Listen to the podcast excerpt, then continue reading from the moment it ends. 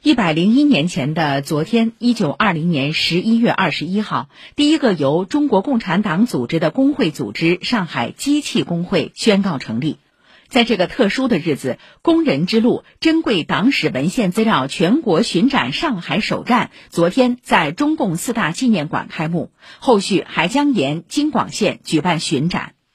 二零一八年，在上海市委党史研究室指导下。上海广播电视台、上海音像资料馆、虹口区委宣传部在中共四大纪念馆联合启动“启航探寻初心”中共早期历史影像文献海外寻档媒体行动。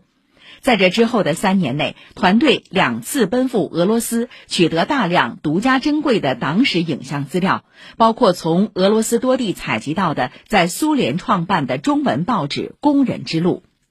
此次探寻初心团队回到三年前的出发地中共四大纪念馆，集中展出《工人之路》报刊的档案采集成果，展出报刊图片共计一百幅，出版的时间跨度从一九二四年到一九三八年。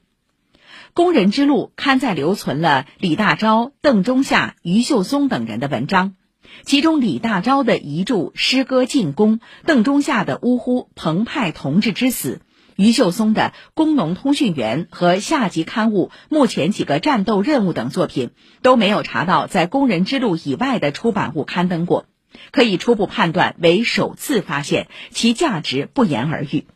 以上由记者顾俊杰报道。